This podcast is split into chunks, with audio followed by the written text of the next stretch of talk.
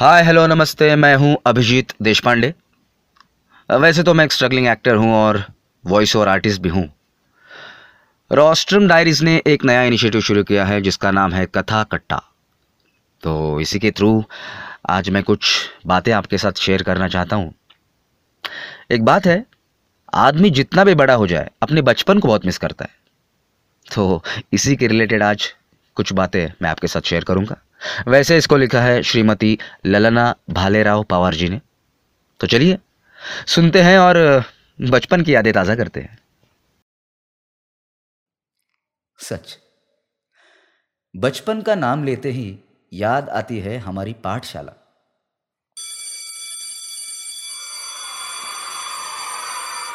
जिसमें हम शिक्षा लेते हैं। हमें संस्कार मिलते हैं। हाँ वही पाठशाला की घंटी बजते ही पक्षियों की तरह किल किल करके बाहर पड़ने वाले वो बच्चे। थोड़े से मासूम, थोड़े से नटखट। इसी मस्ती के साथ संस्कार और मार्गदर्शन का साथ पाके आगे की पीढ़ी आदर्श बनती है। जीवन का यह सफ़र यही बचपन से शुरू होता है। सच, बचपन के वो दिन बहुत ही सुखमय थे। जीवन की सब समस्याओं से दूर होता है बचपन। वो मैदान के खेल गली गली में खेलने वाली वो लुका छुपी टिट्टो, लट्टू, गिल्ली डंडा, कंचे, ताश के बंगले। और हाँ, टायर को पूरा ज़ोर लगा के घुमाते थे। स्कूल के बाहर छोटी सी दुकान में मिलने वाली वो खट्टी मीठी इमली, पेपरमिंट की गोली। और हाँ, एक बात तो भूल ही गए, वो बुढ़ी के बाल। और दिल बहार की वो कुल्फी। उस पिघलने वाली कुल्फी की तरह वो बचपन भी कैसे गुम हो गया, पता ही नहीं चला। याद है, घर में आए हुए मेहमानों ने हमारे हाथ पे रखी हुई वो चिल्लर, हम कितने प्यार से संभाल के रखते थे। और ऐसे लगता था कि सबसे बड़े रईस हम ही हैं। वो कट्टे पे बैठ के बातें, कमर से नीचे गिरने वाली चड्डियाँ नाचते समय हर कोई बनता था माइकल जैक्सन। वो बरगद के पेड़ पे झूलना और शाम होते ही माँ के बुलाने पर घर पे दौड़ के आना। ईश्वर और तुलसी के सामने दिया बाती करके प्रार्थना करना।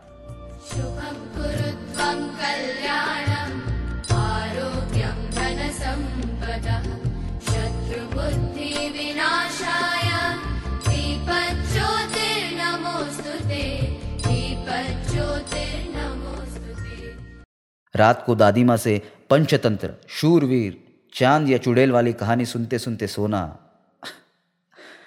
कहीं गुम हो गया है बचपन। दादी माँ आप इतने दिनों तक कहाँ थी? क्या आप हमें भूल गई? बिल्कुल नहीं। क्या मैंने तुम्हें सुनाई हुई राम और कृष्ण की कहानियाँ याद हैं?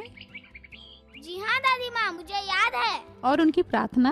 मैं आइसक्रीम खिलौने के लिए रोज प्रार्थना करता हूँ। मेरे लिए आप क्या लाए हैं? मैं तुम्हारे लिए कहानियों का खजाना लाई हूँ।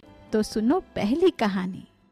एक गाँव में एक महिला भगवान कृष्ण की कहानी भागवतम पढ़ रही थी। आखिर क्यों? बदलते युग के साथ सब बदल गया।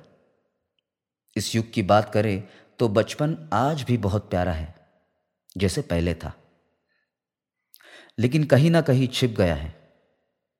खेल आज भी है, लेकिन दीवार पे टंगे हुए कीले की तरह एक ही जगह पे बैठने वाले। आज हम आधुनिक युग में तंत्रज्ञान से बहुत जुड़े हुए हैं और उसका ही इस्तेमाल ज़्यादा करते हैं। आजकल मोबाइल का प्ले स्टोर ही अपना प्लेग्राउंड बन गया है। मैदान में खेल खेलने की जगह मोबाइल पे गेम खेलते हैं। क्या देते क्या है ये गेम? ना शरीर की कसरत, ना किसी का साथ। सिर्फ़ उंगलियों का इस्तेमाल और मोबाइल पे टिकी हुई नज़र। इससे मिलती है शरीर की बीमारियाँ और अकेलापन। वो हंसने खेलने वाला बचपन आज कोसों दूर चला गया है। कौन जिम्मेदार है इसका? बच्चों को पालना घर में रखने वाले माता पिता या पीठ पर किताबों का ढेर सारा वज़न देने वाली पाठशालाएँ। घर पे आने पर घर के बड़े लोग व्हाट्सएप फेसबुक पे पाए जाते हैं। महिलाएँ खाना बनाते बनाते धारावाहिक देखने में मग्न हो जाती हैं।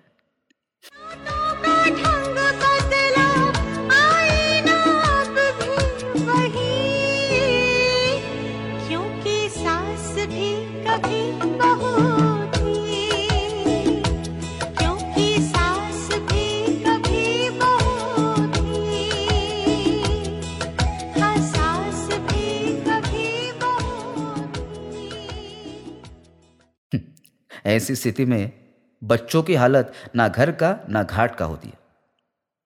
फिर उनके साथ होते हैं वो चाइनीज़ कार्टून्स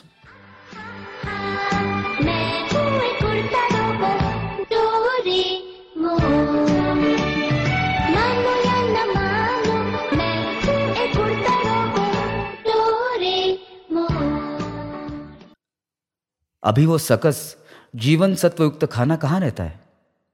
उसकी जगह पिज़्ज़ा, बर्गर, मैगी, कुरकुरे ज़्यादा प्रिय हो गए। छुट्टी के दिनों में समंदर के किनारे या बगीचे में घूमने का वो आनंद अब सबको मॉल में आता है। होठों पे बाल गीत रहते थे। अब ढिंचाक ताल के वो फालतू गाने होते हैं।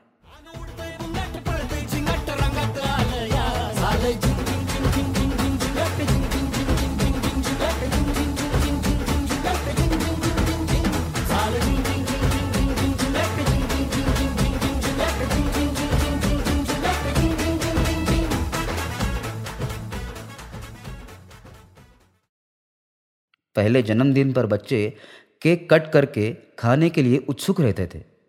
लेकिन अब रात को 12 बजते ही केक काट के खाने की बजाय मुँह को लगाने की प्रथा शुरू हो गई।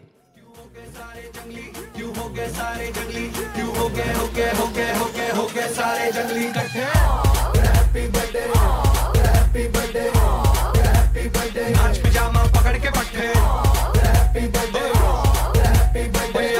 जब तक फट्टे नाच पिजामा पकड़ के ऐसे में बच्चे खुद के ही बारह बजा रहे हैं। आज बच्चों के पास सब सुख सुविधाएँ हैं। उनके माँ बाप ने खुद को जो नहीं मिला, वो बच्चों को दिया है। किताबें, कपड़े, खिलौने, गाड़ियाँ, मोबाइल। लेकिन बच्चों को सबसे ज़्यादा देने चाहिए अच्छी सीख और अच्छे संस्कार। उनको सही समय में जिम्मेदार बनाना सिखाना चाहिए। तंत्रज्ञान और इन सब सुखों का इस्तेमाल सही तरीके से होना चाहिए। बस, इतनी ही इच्छा है।